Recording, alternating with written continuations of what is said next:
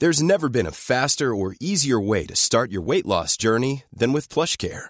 PlushCare accepts most insurance plans and gives you online access to board-certified physicians who can prescribe FDA-approved weight loss medications like Wigovi and Zepbound for those who qualify. Take charge of your health and speak with a board-certified physician about a weight loss plan that's right for you. Get started today at plushcare.com slash weight loss. That's plushcare.com slash weight loss. plushcare.com slash weight loss. When people are happy with risk and embrace risk, then by definition, uh, prices go high.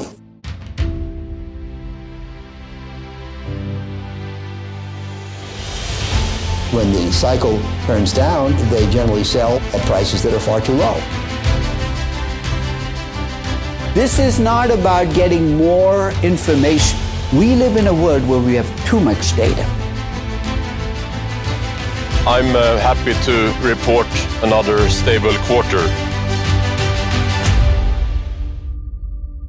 Hallå och varmt välkomna tillbaka till Aktiesnack. Den här podden görs av och i samarbete med Kalkyl. Och idag har vi Peter Gönchi med i podden, VD på Spotlight Group. Och Peter var ju delaktig i Spotlight Group sedan 2006.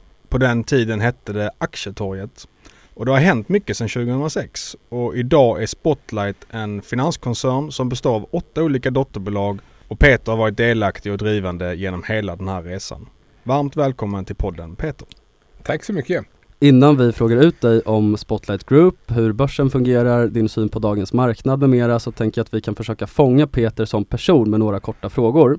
Och den första frågan lyder, vem är Peter Gunschi förutom verkställande direktör på Spotlight Group? Bra fråga ju såklart. Bra uppvärmning. Det gäller att komma igång här. Jag är, eh, om vi helt eh, hoppar bort från jobbet så har jag fru, två ungdomar, eh, en kille och en tjej, 16 och 14 och en hund. Bor i Hässelby. Ägnar somrarna ute på Sollenkroka ute på Värmdö mestadels. Tycker om fotboll och åka skidor och sen så tänkte jag säga att jag tycker om jobbet också för det gör jag faktiskt. Mm. Det, det är nog det. Och nästa fråga var egentligen vilken som är din största hobby? Du svarade lite på där, det är fotboll Ja. och skidor. Ja, fotboll, skidor. Vilken och så innebandytränare tycker jag är kul också. Vi Okej. hänger med grabbens lag. Det är Kul. också kul. Och slutligen då innan vi går in på lite mer börsrelaterade saker. Vad skulle du jobba med om du inte var VD på Spotlight Group? Och kanske den viktigaste frågan, varför?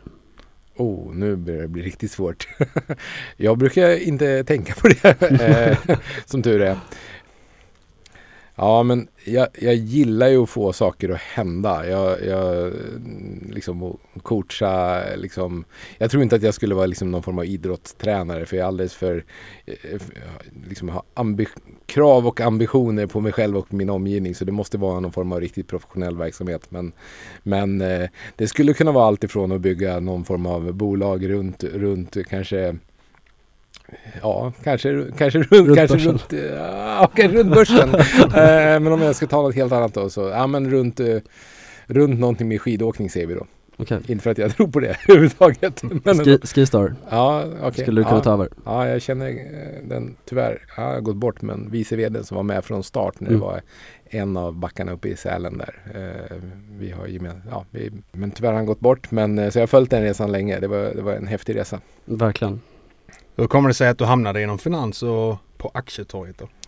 Ja, nu är vi ju långt bak. Så jag, jag läste ekonomi i Uppsala och tänkte att, att eh, jag borde ju sommarjobba med någonting som, som eh, har med ekonomi att göra.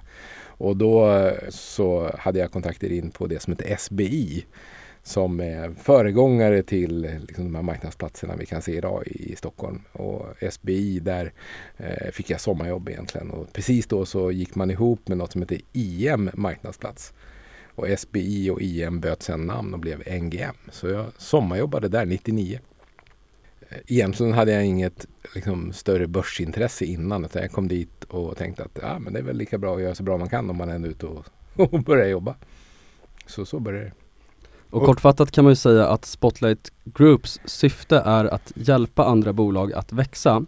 Men beskriv gärna mer konkret vad Spotlight gör och hur affärsmodellen ser ut och då får du gärna också bryta ner de olika dotterbolagen och Mm. berätta liksom vad, vad gör koncernen? Ja, men då får vi då hoppa tillbaka flera steg egentligen liksom till, till samhället i Sverige och resten av Norden. Där, där eh, vi här uppe i Norden är, är duktiga på, på liksom vissa delar. Vi kanske inte kan konkurrera med Sydostasien eller andra delar av världen när det gäller liksom att jobba mest och hårdast i antal timmar i löpande band. Vi, det är liksom inte våra industrier längre som, som eh, alltså de finns i Sverige. De är jätteviktiga, basindustrin i Sverige. Men jag tror att det är liksom en, en framtid i de, lite, de nya växande bolagen som skapar nya produkter och, och tjänster. Det kan vara allt från teknik till, till eh, liksom forskningsbolag inom medtech eller vad det nu skulle kunna vara. Den här typen av bolag de har ju massor med olika utmaningar. Man behöver arbetskraft som är duktig och, och, Sverige har ju högkvalificerad utbildad arbetskraft. Inte bara det att vi är duktiga, liksom, eh, vi kanske till och med tappar på skolindex liksom, om man mäter i form av liksom, rena mattekunskaper eller annat. Men, men vi är duktiga på att skapa saker i Sverige. Så att de ingenjörer eller andra som kommer ut från skolorna i Sverige, från universitet och högskolor, de har ändå ganska stora förmågor att kunna skapa saker. Det här är ju det som är otroligt viktigt för Sverige, för Danmark, för Norge, Finland och så vidare. Att de här kunskaperna kan omsättas i nya växande bolag som blir det som sätter människor i arbete, utvecklar samhället och skapar, skapar ekonomi i, våra, i våran del av, av Norden här, här uppe. Och om man tittar på den typen av bolag, vad som krävs för att de ska kunna utvecklas. Så, ja, men det är alla förutsättningar. På danska heter det rammelvillkor och det är liksom någon form av de samlade omvärldsvillkoren. Det är allt ifrån skatt och juridik och, och eh, liksom hur man kan anställa folk, LAS-frågor, alla de där sakerna. Men det är också finansieringsfrågor. Och vi liksom i Spotlight Group-koncernen, vi, vi sysslar inte med de andra sakerna som hjälper bolag här med, med anställningar eller LAS-frågor, utan vi då ägnar oss åt att försöka skapa förutsättningar för att växande bolag ska kunna få tillgång till kapital så att de kan växa och utvecklas. Och det, det blir väldigt ofta då kapital i form av nyemissioner. Men det är ju liksom egentligen så gör vi saker som hjälper bolag runt deras ägare egentligen. Och om man nu ska ta in kapital till ett bolag som kan växa så kan det ju vara riskkapitalister eller affärsänglar. Det finns ju massor med olika sätt att skaffa kapital. I någon form av teoretisk modell så kan man ju också gå till banken och låna pengar. Men banken är ju sysslar inte med riskkapital utan vill ju absolut ha så lite risk som möjligt och bara, bara göra en annan typ av affär. Så att, så att det är inte bankfinansiering som hjälper den här typen av bolag. Och då, det är klart att om man tänker sig att man vill ta in kapital från väldigt många då är det ju bra om de här många då, de många investerarna som skulle kunna vara med, då, då har ju de en del krav. Dels så vill ju investerare någon gång kunna sälja. För att alla som handlar på börsen till exempel vet ju att det är jättebra om du kan köpa men du måste ju också kunna sälja någon gång. Annars så sitter du ju fast. Så att om du ska släppa in väldigt många investerare i, i växande mindre bolag, ja men då måste du se till att det finns en handel. Och det är ju vad börsen gör egentligen. Och investerarna vill ju också ha en del andra saker. De vill ju till exempel inte, de vill inte bli lurade. Jag menar, det är ju stor risk nog att handla i bolag som du inte vet hur de ska utvecklas. Jag, jag brukar lyssna på er podd. Jag vet ju hur ni, mycket ni pratar om det. Att det, är, det är liksom att försöka förutse det som, som ni sysslar med egentligen. Men om man backar tillbaka två steg till. Det första blir ju någonstans, ja men det måste finnas regler för de här bolagen. Hur de ska informeras. Annars går det ju inte att göra någon vettig analys av läget om inte bolagen har berättat om, om hur det faktiskt ser ut.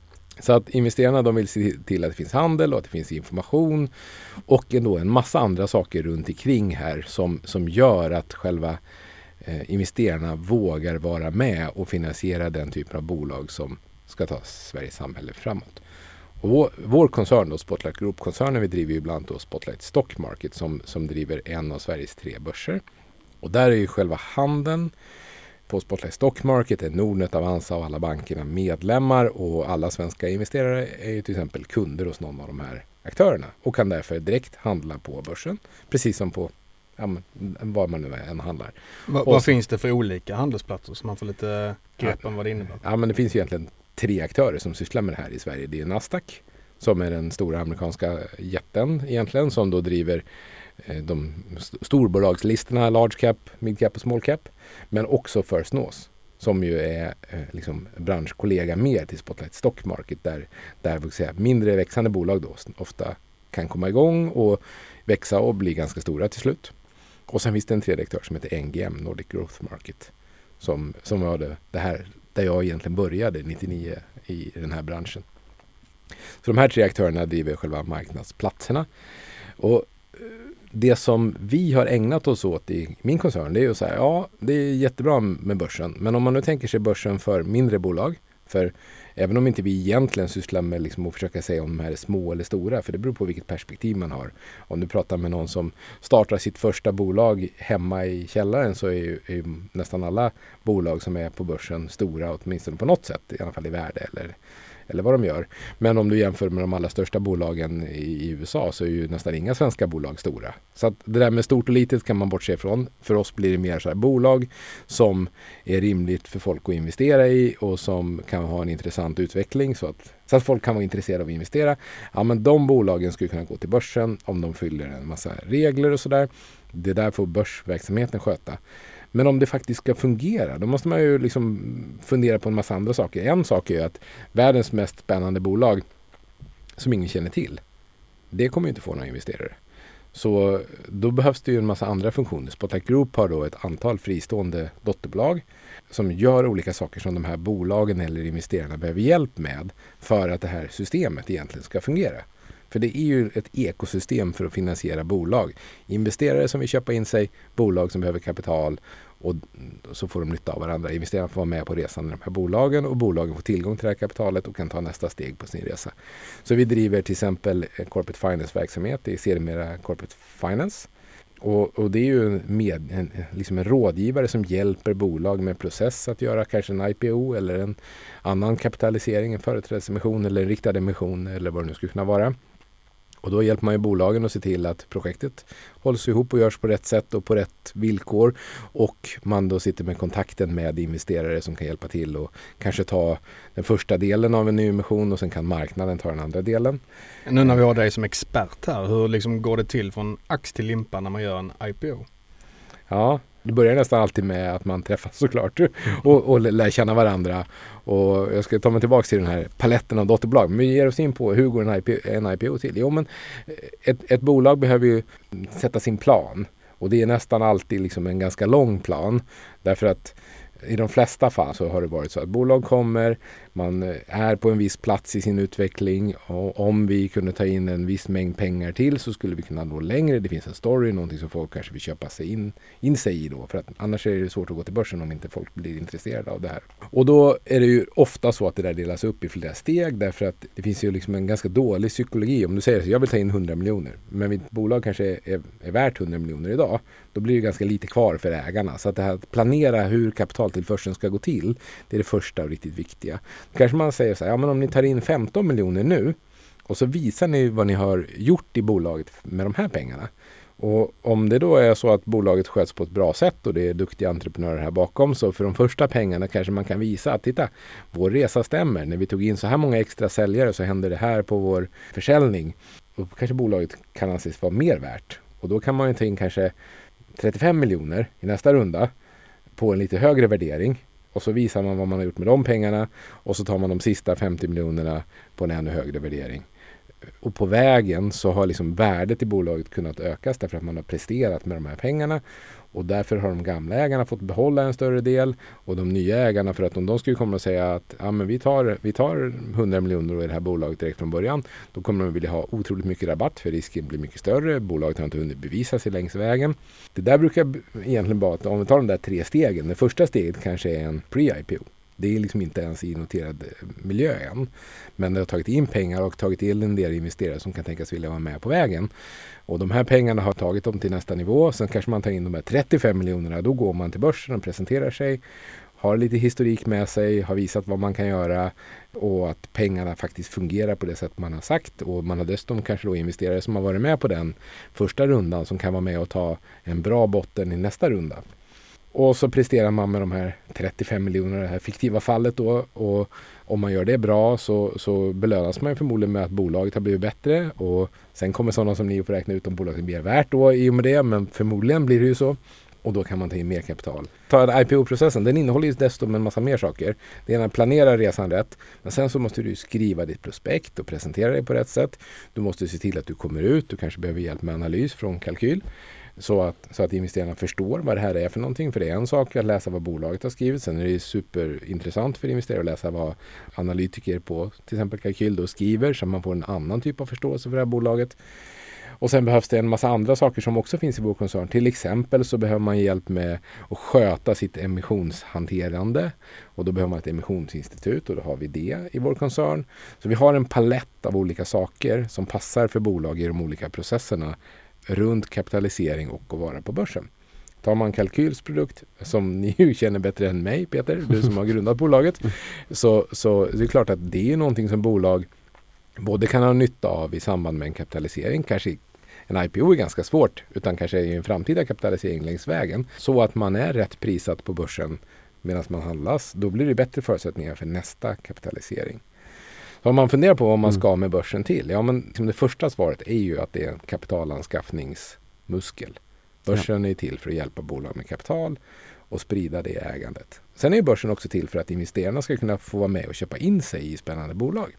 Det är ju ett sätt för liksom flera miljoner svenskar och att, att liksom investera sina pengar och att de ska kunna utvecklas och att man ska kunna följa med på olika bolags resor. Mm. Det är, eh, om man lyssnar på er podd så handlar ju det mest om det perspektivet på det hela. Men sen har ju börsen flera andra saker. Det, liksom, det underlättar ju det här spelet mellan investerarna och företagen. Det underlättar ju för företag att inte bara kunna ta in kapital, det underlättar ju för att kunna anställa människor och till exempel delvis ge dem betalt i ägande till exempel optionsprogram på olika sätt. Man kan köpa andra bolag och betala med aktier. För att om du tänker att du är ett, ett, vanligt onoterat bolag och så vill du köpa ett annat onoterat bolag. Då måste du betala kontant, cash förmodligen, till den andra ägaren, han som äger andra bolaget. om du vill köpa hans bolag. För det är lite orimligt för honom att ta ägande, kanske en minoritetsdel i ett onoterat bolag där han inte får något inflytande och får bestämma längre. Men om han istället får betalt i ett noterat bolags aktier, då kan han ju med tiden till exempel sälja en del av aktierna och ta hem pengar och, eller vara med på resan och få det att utvecklas mm. ännu mera. Så att det är en ganska bra funktion för bolag som vill förvärva andra bolag och, och delvis eller helt betala med, med aktier. Sen är det faktiskt en ganska bra marknadsföringskanal. De flesta bolag blir ju helt enkelt mer kända av att vara på börsen. Eh, det kan man ju använda på alla möjliga sätt. Vi råkade, jag vet inte, det kanske var i försnacket, men nämnde Skistar. De var ju tidigt ute med att säga att om du är aktieägare så får du rabatt på liftkortet. Mm. Så man kan använda det på alla möjliga spännande sätt egentligen där man får uppmärksamhet både medialt och sådär. Sen finns det ju såklart nackdelar om det går dåligt för ett bolag så kan det upplevas tuffare att behöva vara så transparent och berätta så mycket som man måste vara på och göra på börsen. Mm. Men vill man ha uppsidorna av, av att vara transparent och synlig och få, liksom, få uppmärksamhet av det så får man nog leva med att man måste säga som det är även när det är lite tuffare läge.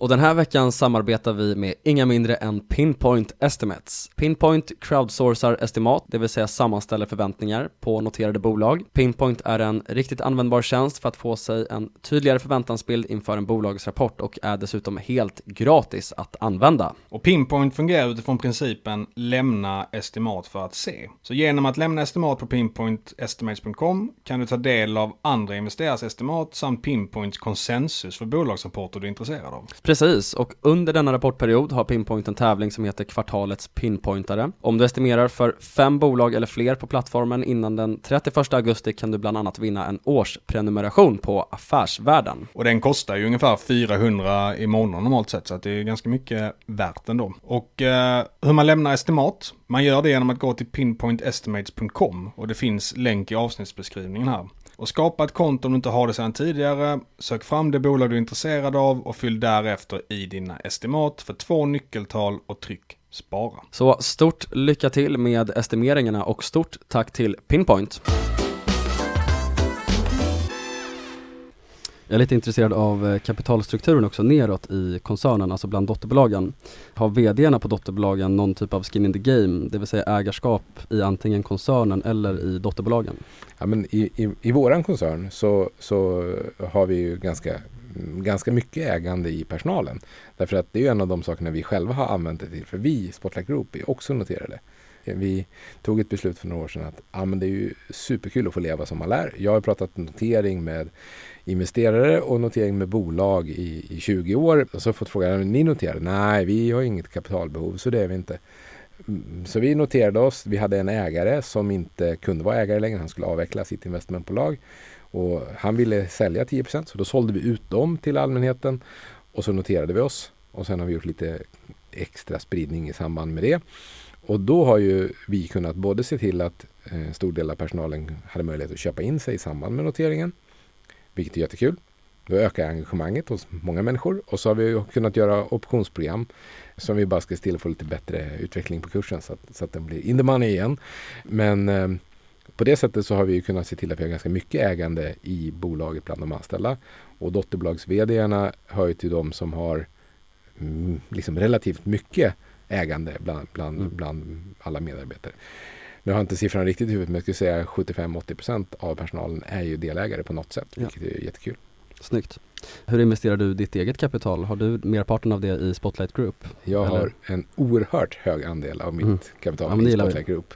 Jag har, förutom då boende som väl också får räknas egentligen som en typ av investering, boende och sommarhus, Mm. så är det 100% rätt in i det enda jag bryr mig om, Spotlight Group. Snyggt. Är det någon Förmodligen dumt vet jag sådana som ni brukar tycka, men, men, men det är det här jag bryr mig om så det är därför Ja men det gillar vi väl hos eh, entreprenörer eller VD eller hur? Ja, Men- pilotskolan gillar vi ju så Ja, att, eh, det ska man inte klaga på. Såklart. Mm. Då behöver man ingen diversifiering och ha stenkoll på företaget inifrån. ja, Precis. precis. så. Men Peter, är det någon pusselbit i det här finansiella ekosystemet som Spotlight Group idag är, som börjar bli väldigt stort, som du tycker saknas? Det vill säga, vad, vad skulle kunna vara ett, en, ytterligare en pusselbit, ett nästa steg för Spotlight? Ja, men jag skulle säga att, att det så, så har ju vi eh, som strategi att vara med och utveckla den svenska och den nordiska börsen för den här typen av bolag. Och jag har successivt i många år tittat runt mig och funderat på vad är det som funkar kanske bland de allra största bolagen. Vad finns där som inte finns bland de mindre bolagen? Och det kan vara allt ifrån kanske någon, någon del i början när, när de här marknaderna var mindre och mer prematura så var det till exempel liksom, ja, men varför finns det inte regler om budplikt på, på, bland småbolag när det finns bland storbolag? Så vi var först att föra in det. Varför finns det inte insynsregler? Liksom? Så vi stoppade in en massa kontrollgrejer för att skydda investerarna för att de skulle våga vara med. Vi har gjort en massa sådana saker. Sen har jag ju gått mer och mer till liksom vilka, vilka liksom affärsfunktioner runt omkring är det som kan behövas mer av. Till exempel då när vi historien om hur kalkyl blev en del av Spotlight Group-koncernen. Jo, men, men vi tyckte att det kunde behövas någon och vi var ute och letade och funderade på hur vi skulle få igång det här och så, så råkade vi hitta kalkyl men kunde inte komma i kontakt med, med killarna eftersom de var så anonyma. Det tog lång tid innan vi Jag, fick till jag det. tänkte faktiskt fråga dig också, vem det egentligen var på Spotlight som hittade kalkyl? Jag råkar veta att eh, vice VD Marcus Neuding hänger en del på Finanstwitter i alla fall, Mm. så jag har mina aningar. Ja, jag, om, om det kan säkert varit fler som såg det men det var han som sa har du sett kalkyl till mig? Och sen så började vi diskutera och läsa på. Så att eh, Ja. Marcus får väl creddas för det eh, Mm. måste jag säga. Ja, men så så vi, vi tittar ju efter sådana saker som kan liksom förbättra ekosystemet. Och sen kan man ju också konstatera egentligen att vi liksom har ju också den här nordiska ambitionen där vi till exempel tog oss till Danmark för ett antal år sedan. Danmark har ju helt enkelt inte hunnit lika långt som den svenska marknaden. Det finns inte lika mycket funktion, lika mycket kringtjänster och sådär. Och då har vi lagt en del kraft på att försöka få igång det bättre i Danmark och det är inte så lätt för det, det krävs ju ett helt ekosystem, ett helt land för att komma igång. Är det några speciella skillnader som du säger mellan Sverige och Danmark? Ja, men när jag började åka till, eller först så dök det upp några danska bolag och, sa, och funderade på om de skulle notera sig. Och så, men då ville de notera sig i Sverige därför att det finns inga danska investerare som vill köpa in sig i tillväxtbolag. Och, och, och det var liksom där storyn började. Men sen så är det klart att det gör det ju visst det. Eh, jag vet att Norden växer så det knakar i, i, i Danmark. Och det är inte bara på large cap utan eh, det växer ju hela tiden på investeringar i tillväxtbolag där också. Så det är klart att de första danska bolagen de fick ju med sig danska investerare till den svenska marknaden och, och nu eh, är det ofta danska bolag som noteras i Danmark och får med sig både svenska och danska investerare. Men det finns till exempel, om du börjar fundera runt lite grann så här, i Sverige så finns det Finwire, du har Nyhetsbyrån Direkt, du har liksom affärsmedia som Börs Plus eller Affärsvärlden numera då med, med liksom både liksom den här eh, IPO-guides-funktionen och, och deras eh, analysmedia. Allt sånt där saknas ju egentligen från början. Det finns såklart en nyhetsbyrå men den är ju liksom närmare TT än Nyhetsbyrån Direkt. Eh, om du ska jämföra med vad den skriver om. Och om inte nyhetsbyråerna skriver då dyker det inte upp på Dagens Industri eller på börsen som den heter i Danmark då på samma sätt. Och då ser ju inte folk det. Och om inte IPO-guiden finns så är det ingen som skriver att det här är inget bra bolag. Ni akta er. De har eh, massa kladd av det här skälet och det är för dyrt att kapitalisera eller något sånt. Ja, men det betyder inte att det inte skulle kunna vara ett bra bolag. Men det är ganska bra för investerarna att den här infrastrukturen finns på plats.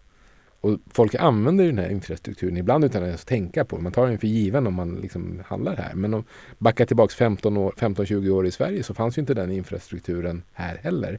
Vi har ju aktivt varit med och sett till att den har skapats mm. i Sverige. Och nu försöker vi liksom göra liknande saker och sen så vill man inte göra om alla sina misstag. Så ta, ta de vägar som är rätt i Danmark och vi börjar titta en del på, på Finland som ser rätt spännande ut. Och vi har fått norskt bolag som har kommit till Sverige och sagt att ja, men om man inte är olja eller, eller fisk så finns det liksom inte något kapital tillgängligt för växande bolag i Norge. Du frågade vilka typer av bolag vi skulle kunna tänkas liksom addera in i vår koncern. Ja, men det är den typen av bolag. Okay. Sen är vi ett noterat bolag så att det blir ju inga konkreta svar. På Nej, sånt. det förstår jag också. liksom. Men om vi backar bandet lite och går tillbaka till just Spotlight Stock Market. Mm. Hur ser kostnadsbasen ut för en börs? Då tänker jag liksom på det här du pratar om med övervakning, mm. Eh, sälj, administration och sen så får du gärna också svara på intäkterna. Hur, i, mm. hur tjänar en börs pengar? Ja, vi, vi kan börja med intäkterna. Det, det är, mm. För de är, de är ganska enkla. Det är två stora strömmar och en liten. Den, det ena är att bolagen som är noterade betalar en månadsavgift. Sen kan man lägga upp det på olika sätt. Men Spotlight Stock Market har ett pris per bolag per månad. Och det är en relativt fast intäkt. Och sen så har man en courtagemodell som börs. Det vill säga bankerna som handlar och egentligen då vanliga investerare som handlar genom Nordnet Avanza betalar sitt courtage till, till sin nätbank och nätbanken betalar ett courtage till börsen. Och, och i vårat fall då så har vi en courtagemodell som, som ger mängdrabatter om det blir mycket handel. Det gör ju någonstans att vi har det relativt det är liksom, nu är det dåligt klimat om man ser ut i hur mycket handel det är just nu. Det, vet, det vet ni ju om såklart. Inga mängdrabatter nu då? Just nu så blir det mindre mängdrabatter. Så kan man säga. Mm. Mm. Jag ger bort lite på uppsidan för att ha det lite tryggare på nedsidan här och det är väl ja. bra just nu. Och sen finns det en liten eh, intäktskälla som är vid notering och, och, i samband med noteringen att man tar betalt för det jobb som läggs ner då. Och så lite administrativa saker i samband med nyemissioner och mm. annat för bolagen. Men de, de två stora det är månadsavgiften och courtageavgiften. Och den här månadsavgiften, skiljer den sig på bolagen beroende på storlek? Eller? Ja, vi har valt att ha ett rakt pris för alla så att det är förutsägbart och så, mm. så försöker vi stoppa in så mycket service som möjligt i det så ja. att alla ska veta vad de får och vad de betalar. Snyggt. Och om vi går över på kostnaderna? Mm, det är Dels är det ju ett bolag under Finansinspektionens tillsyn som har ganska mycket juridik runt sig för att, för att se till att governance och, och compliance och risk och alla sådana här saker är på plats. Så juridik och personal är liksom de, såklart de stora kostnaderna och personal i sig då är kanske uppdelat på två halvor. Det ena är alla noterade bolag måste följas varje dag. Det är en börsuppgift att både följa handeln och följa informationen från bolagen. Och det där kallade du övervakningen nyss. Och det är en viktig uppgift men det är också en väldigt viktig uppgift om man funderar på här, vi vill ju hjälpa bolagen och handeln att gå bra till. Så ju mer proaktiv en övervakning kan vara så att den nästan blir en support för en marknad. Såklart om en övervakning upptäcker att någon har lurat systemet eller insiderbrott eller något annat. Ja men då ska det gå raka vägen till domstol. Alltså då måste man anmäla det till Ekobrottsmyndigheten och så vidare. Eller till disciplinnämnden om bolagen har fuskat med någon informationsgivning av något slag. Det är jätteviktigt för förtroendet för att investerarna ska våga vara med i nästa kapitalisering. Men det går ganska mycket arbete till att följa, följa marknaden. Så, så det är en stor del av personalgruppen på en, på en börs. I alla fall en, en lite mindre börs som Spotlight Stock Market. Sen så är det ju sälj och, och noteringsprocesser det är ju liksom det man vill göra. Man vill ju träffa bolag, övertyga dem om att om ni ska ta in kapital så är det här ett bra alternativ. Förklara det och det är långa relationer som man, man kan inte riktigt cold call sälja via hitta.se på, på, på börsverksamhet tyvärr. Utan det är väldigt mycket relationer med finansiella rådgivare så att när de träffar bolag så kommer de ihåg det här och den typen av arbete som ska göras på säljsidan. Eh, så kostnaderna är personal och juridik men det är också teknik för handelssystem. Och i det här fallet så har vi eh, inte tyckt att vi vill vara ett IT-bolag som bygger handelssystem. Det finns det ett antal olika aktörer som gör. Så vi hyr ju in oss på NGMs system. Right. Så då betalar vi helt enkelt en avgift till NGM för det. Och som många känner till så är finansbolag väldigt cykliska, vilket vi inte minst har sett i år och det har vi Mm. pratat lite om här i podden tidigare. Vad skulle du säga är den främsta anledningen till den här cyklikaliteten? Ja, men, nej, eh, Girighet och rädsla? varför omvärlden ändrar sig och rätt som det eh, har hög inflation och, och alla är rädda för att göra investeringar. Det, eh, det svaret är ett kryss två och alla hela alfabetet. Det går liksom inte riktigt och jag vet inte. Jag vet inte. Jag tror inte någon vet. Men, men ni är bra på att diskutera saken så jag tycker det är kul att höra er prata om vad det kan vara som styr det här just nu. Vi noterar ju såklart och upplever ju att den här marknaden ser ut som den gör. Vi kan ju se att när investerarna blir rädda då vill de ju inte vara med i kapitaliseringar till exempel. Då stoppar ju en massa noteringsprocesser upp. Därför att om ett bolag som har tänkt att ta in kapital tillbaks, tillbaks till det här första låtsasexemplet om, det inte, om de investerarna säger att vi, vi, vi vill inte investera de här 35 miljonerna. Eller, vilket ju först så kanske de säger när, när kriget bröt ut här i våras, då var det det som sades. Sen går tiden efter en stund, då, då börjar investerarna säga, ah, okej, okay, men det finns ju ändå bra bolag. De kanske jag vill bli delägare i, men jag vill göra det till ett pris som för mig som investerare känns attraktivt. Mm. Så priset faller. Mm. Och det betyder också att kurserna faller om man ska kunna notera ett bolag. Det vill säga om du vill ta in pengar från och gå till börsen får det vara billigare när du går dit. Annars kommer du inte få in pengarna. Så det blir ju ganska tvärstopp först och sen sakta men säkert så hittar ju en marknad ett pris. Vare sig det är den marknad som är öppen hela tiden eller den marknaden som är en IPO-marknad. Så finns det ju någonstans där investerarna tycker att nu är priset bra nog för att vilja vara med igen i det här bolaget. Och i IPO-bolag så är de ju ofta mindre kända från start. De liksom, har inte samma historik och så vidare. Där blir det liksom ett ännu kraftigare tvärstopp än vad det kanske blir jämfört med de som redan är noterade. Mm. Men även där har det ju blivit en jättetvärstopp som ni vet. Det blir ju både lägre handelsvolymer och lägre kurser. Mm, precis. Men det är framförallt den delen som slår mest mot ett bolag som Spotlight. Den kommer till de här eh, corporate finance-grejerna egentligen med att ta in Mm. pengar och så vidare. Ja, absolut. Eh, om man tittar på vad som har hänt just oss just här under våren och kanske många andra som har med, med liksom kapitalanskaffningsmaskinen i Sverige att göra. Så helt enkelt att alla saker som var framkörda som förbereddes kanske under Q4 förra året och skulle köras ut. Den hälften fick man nästan bara slänga. Det gick inte att göra. De projekten blev inte av. Andra halvan av de där framkörda, de kanske gick att göra men i så fall till ruskigt mycket lägre värdering. Och för en aktör som tar betalt för det kapital som man förser ett bolag med så är det ofta lägre värdering. Då säger bolaget att oh, men vi tar bara in hälften så mycket pengar för att vi vill inte bli så utspädda. Så liksom hälften fick vi slänga bort, andra halvan fick vi halvera vår intäkt på. Det var ju det som konkret hände under första kvartalet och eh, också till en ganska stor del under, under Q2. Då. Men Mr Market och den monodepressiva marknaden som Mm. Ben Graham säger. Men vad är din känsla av eh, makroläget och börspulsen idag då? Börjar det studsa tillbaka lite? Jag har frågat alla jag pratat med den senaste veckan, för det börjar ringa nu igen efter den här sommarpausen. Mm. Så här, ja, men, vilket håll blåser det åt? Och än så länge så är det ingen riktigt som vågar svara på det här, vilket håll det blåser åt. Eh, några säger, ja men jag tror ändå att det, det, det, det ska väl ändå bli lite bättre liksom, kapitaliseringsmarknad under hösten. Och det är i så fall baserat på att många tycker ändå tror på att ja men det ska väl ändå vara en okej börs i höst. Men jag har lärt mig att jag vet inte. Eh, Jag, jag försöker bara läsa tecknen på vad alla andra gör.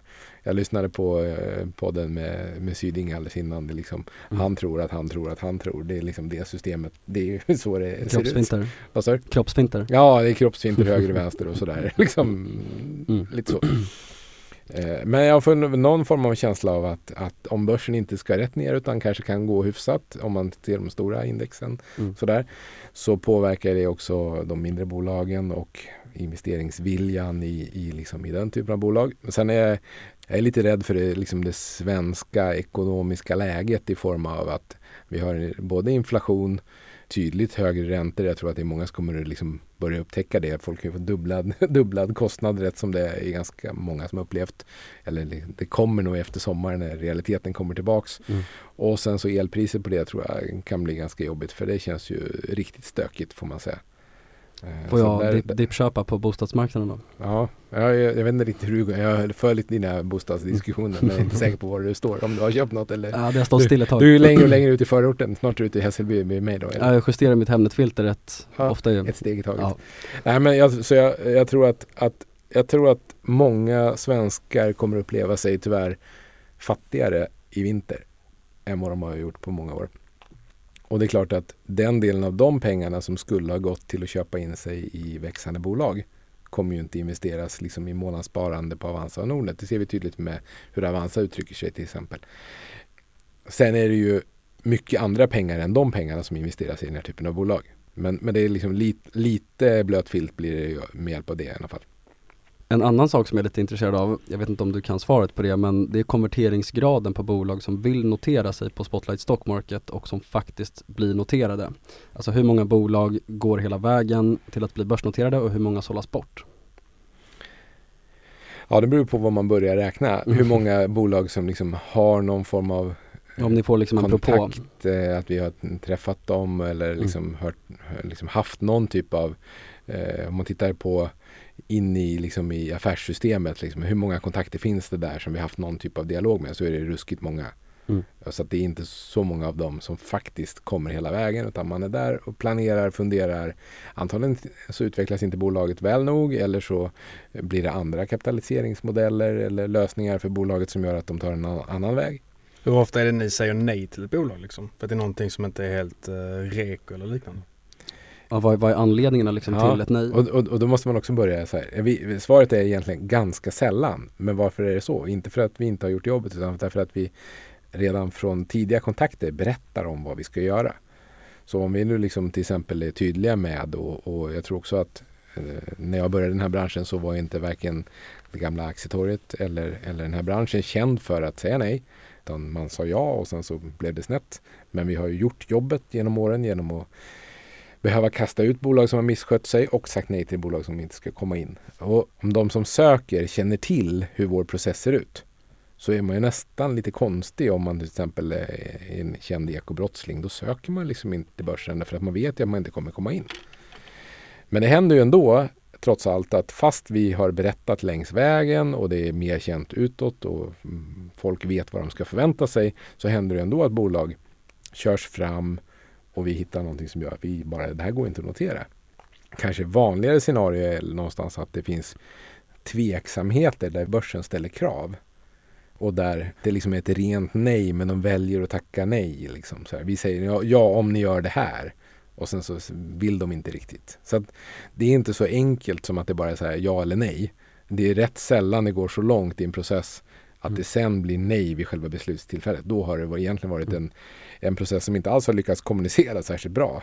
För att alla har lagt ner massor med tid och resurser på att ta sig dit och så blir det nej. Mm. Det är ju ett jättemisslyckande egentligen. Men säg att det blir så någon gång kanske varannat år. Mm. Att det går så Mm. långt.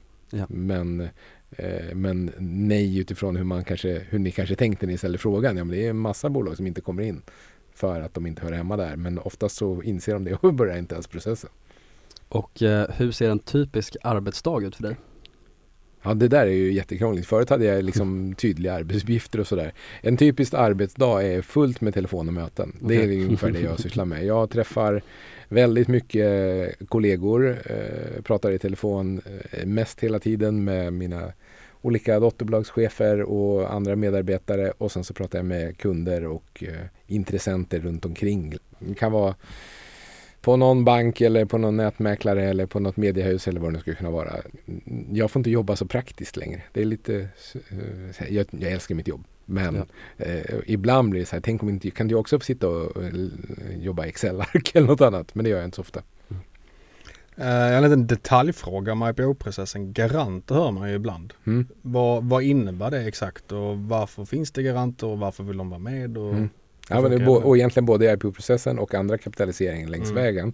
Kanske ännu mer i redan, i redan noterade bolag. Men det är egentligen ett avtal mellan en investerare eh, eller en grupp investerare och ett bolag om att i den här nyemissionen som bolaget gör så förbinder sig garanten att köpa aktier om inte marknaden i övrigt har köpt de här aktierna. Så att det är liksom en backup, ett backup-avtal och för det får garanten betalt. På grund av tekniska bekymmer så har vi klippt bort sista kvarten av avsnittet. Och det är väldigt tråkigt såklart, i synnerhet när man intervjuar sin koncern-VD. Men vi är tillbaka nästa vecka starkare än någonsin. Så stay tuned och eh, stort tack för att ni har lyssnat. Ha en fin vecka tills dess. Ciao ciao!